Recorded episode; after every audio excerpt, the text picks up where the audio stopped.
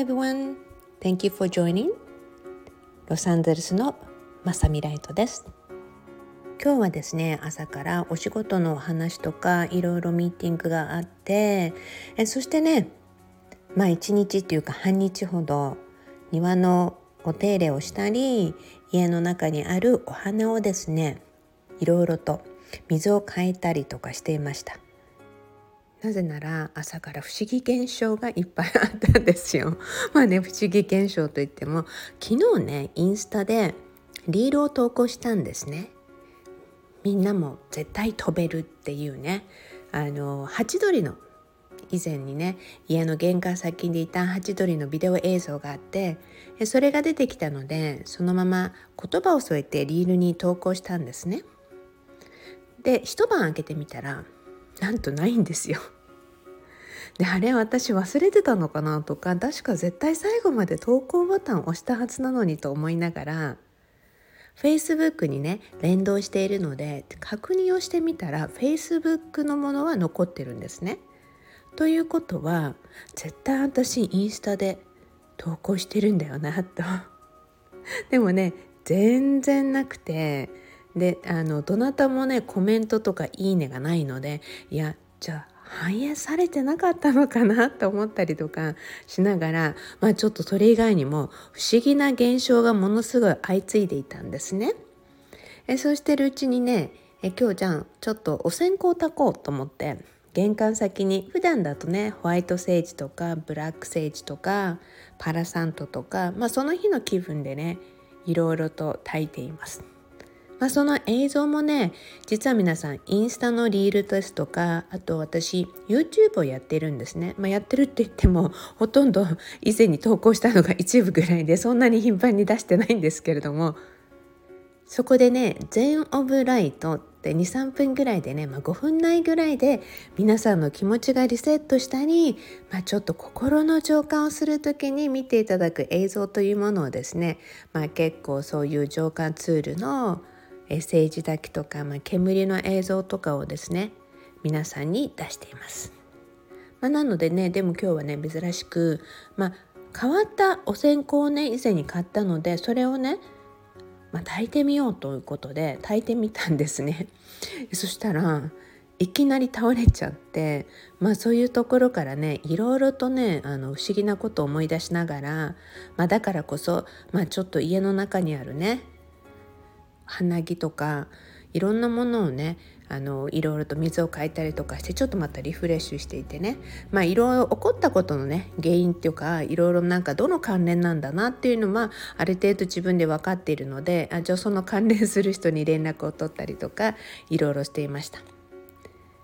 そうするとね皆さんに今日伝えたいこととして花のパワーっていうことをちょっとお伝えしていきたいなと思ったんですね。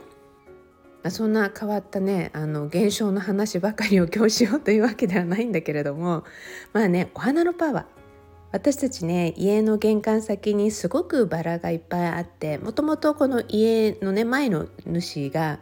家にこのバラがあってねでそのバラを私のね主人がすごくケアするのが好きなんですね。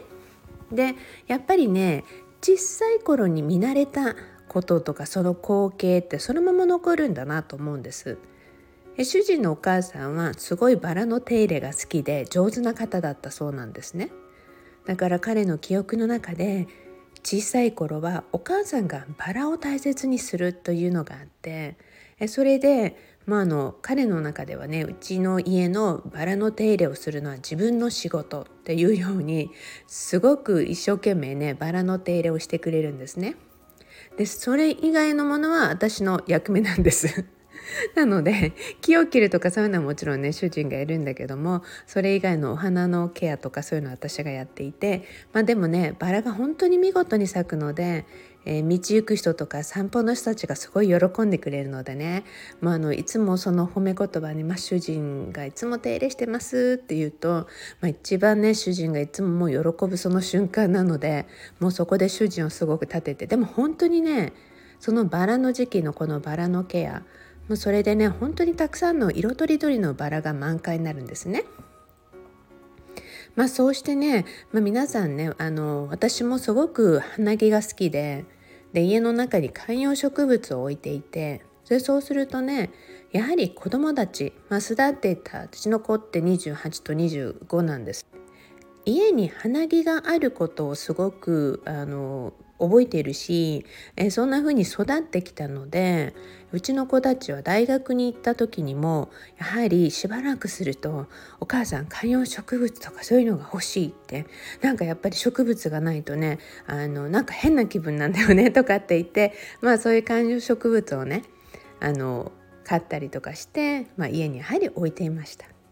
まあ、そういうとこでもね子育てをしてるお母さんお父さんたちは、まあ、家の中にね、まあ、生きたエネルギーとして生きてるもの観葉植物お花であったりねえそういうことを意識して家に持っていくあの持っていくっていうか家に飾ると一番いいなってとても思います。はい、そこでね皆さんもねよく知ってると思うんですが結構多くの人が知っている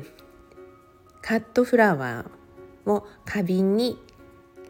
それをね皆さんにもね定期的に意識してもらいたいなっていうふうに思います。まあ、私たち夫婦はいつも毎週日曜日にファーマーズマーケットに行きます。まあ、子供たちがね家にいる時は一緒にファーマーズマーケットにも行っていました。そうするとファーマーズマーケットにあるお花季節の花が出てくるのでそのお花をね季節ごとにそしていけてるんですね。まあ生けてるっていうかねあのほんの少しだけお花の勉強はしたんですがでもねもう本当に軽く花瓶にあの飾るっていうのが今のベースになっているんですけどこれはねやはり皆さん、うん、そのカットフラワーたちがねその時々誰かと話をしたりとか皆さんが感じたものとかお客さんが来たりとかねいろんな時にそのエネルギーをやっぱ吸ってくれるんですよね。でこれねもう本当に私もねよく見てます。いろんな現象をねすごく見てきました。ある日ねある方が20分ぐらいのねバラの花束を持ってきたんですよ。ですごく楽しそうに自分のお話をするんだけどもで1時間ぐらいねうちでおしゃべりをしていたんですね。でもまあ会ってしばらくしてぐらいの方だったんでこの人のお話本当なんだろうかと思って聞いてたんですね。でそしたらねその方を送り出してじゃああのまたいつかいらしてくださいねっていうことで送り出したんですね。で家のリビングの方にいただいたお花もねあの生けてあったのでカビを見に来た見に行ったっていうか戻ってきたら見た時にびっくりしたんですよ。20本のバラが全部枯れてたの。でそれを見た時になんかすごい不思議ででこの方をね紹介してくれた方にねこの方がねお話をしてくれたことがこれ本当なんだろうかって不思議なことを感じたのよねってお話をしてたんですね。そしたらもうその方の現実とは違っていた自分の理想この理想をねすごくあのもう現実であるかのようにお話をしてくれてたようなんですね。まあ、そのぐらいちょっと現実逃避をしたかったことがあったんだと思うんですね。えそんなところでもう本当に残念ながらそのバラの花にさよならすることになって「お疲れ様ってあなたのエネルギーでねその方をぜひ助けてあげてね」とさよならしたんですね。まあ、そんな風にあのカットフラワーってすごくその家にあの入ってきたエネルギーとか自分のエネルギーの幸とかねいろんなことをねあのお役目としてやってくれます。なのでね是非皆さんもね買う時はカットフラワーとかあとはねこの季節ごとにね鉢のお花とかも私買います。で家の中に置いといて季節感を楽しみながらしばらくしてまだまだ元気なうちはね庭のあのガーデニングのところに植えたりとか、まあ、いろんな活用をしていきますけれども。まあねあのフレッシュ本当にそのフレッシュなものがとても大切なんだなと思います。でこの部分ではね以前、あの私の母ってすごく霊感が強い方だったんですね。で10代ぐらいになってくるとねかすみ草のドライフラワーがすごくブームというかあのそういうのが流行ってた時期があったんですね。まあなので私も見ててねお花屋さんとかに飾られてあるかすみ草のドライフラワーに憧れました。いやもうああいうの飾りたいって買って帰ってくるわけですよ。またはフレッシュなものをね買ってきてドライフラワーにするわけですね。そうするとね毎度のごとく、まあ、母に叱られるわけではないんだけれどもそのドライフラワーを家に飾ることはねあまり好まない母って母でしたのでなんでこういうドライフラワーを飾るのとどうして死んだお花を飾るのとっていうところから まあその時にはね、まあ、好きだからいいじゃないのって言いながらもやはりね生きてるお花のエネルギーとかでそしてね、えー、死んだまあ死んだってわけじゃないけども枯れていったね、えー、お花のねエネルギーをたくさん吸って終わったお花とか、まあ、そういうところでねうちの母が、まあ、その花が持つやはりエネルギー的なことまあねあの年齢もね古い方なのでエネルギーとか波動っていう言葉はねあんまりわからないその言葉の会話の中で頻繁に出てきたかったそうではないんだけどあの時こういうことを言ってたんだなっていうのはすごくわかるんですね。でやっぱり私沖縄生まれで沖縄育ちなので、まあ、意外にねそのアメリカ的な文化とかはあってエネルギーという言葉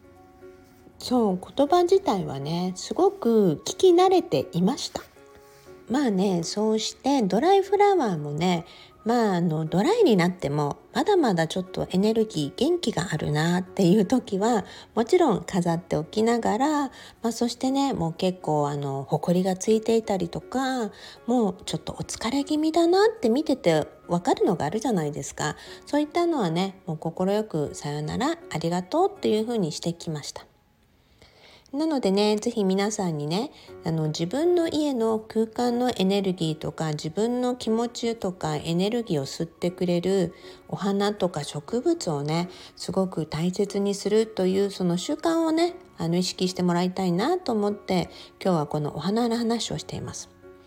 えするとね私あの近所でもとてもやっぱり裕福なエリアに住んでるって何度か皆さんにはご紹介したと思うんですね。えとてもありがたい環境なんです。そうすると、まあ、近所の方々でねまあ、年齢を重ねた方もいたりとかいろんな方々がいて、まあ、一人でね住んでる、まあ、未亡人になった方とかもいろんな人たちがいるんですね。まあ、もちろん、うん、一人で住んでるおじいちゃんもいれば、まあ、あのご夫婦で仲良く住んでる方もいたりまだまだお子さんがちっちゃい家族の人もいたりでそこでね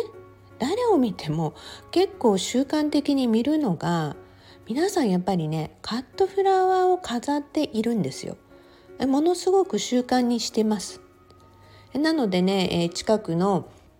一人暮らしの方もそうなんですがもう大抵朝一番のファーマーズマーケットに行ってものすごいたくさんのお花を買ってきて家中飾ってるんですね。誰が来んの？って私も時々思ったりするんだけどでもねあのやっぱり習慣であると思うんですね。でそして彼らってねエネルギーとか波動のこととかそういうお話をしなくてもやはりその空間のエネルギーを良くするものとかすごく分かってるんだなと思うんです。お金持ちの人みんながそうかったらそうではないと思いますがでもね結構大抵見ていると成功している人のお家って大抵カットフラワー飾っています。でそこでねやはりそのカットフロアフロ フロアじゃんカットフラワーね。カットフラワーをね買ってきてやはりねちょっと水が濁ってきたらもちろん変えてあげる。でちょっとね水を変えるのも大変だなと思ってもこういったお手入れをすることによって自分の心を清めたりそういう思いっていうのもいっぱいありますのでで私ねその系のあたりをシンプルウェイバイマサミライトでも日頃皆さんができる小さなこと。えそこで皆さんの波動を整えるお話とかね習慣をねご案内してますので是非そちらもチェックしてみてください。では今日はねお花。お花の力を借りて皆さんのねえ元気のパワーそして運気のアップそういったねえことを習慣にぜひ取り入れていただきたいなというお話でした。先週アルグラのお花をねサラダにしようと買ってきましたがあの半分も食べずにやはりそのまま生け花として 飾られたので今日も朝からねすごい花びらが蝶々のようにいつも舞うんですよね。でちょっと揺らすとね本当にね庭先で揺らしていたら水替えの時にねもう本当に蝶々みたいに舞って、まあ、楽しく、まあ、これでよかったなサラダにしなかったけど っていうふうにね思いました。ファーマーの方が「今年こそはサラダにするの?」って言った時に「今年は絶対サラダにするの?」って言ったのにやっぱり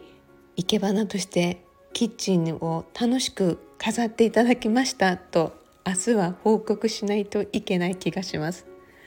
はい、それでは皆さん今日も素敵な一日にしていってくださいね。そしていつものように Promise me, love your life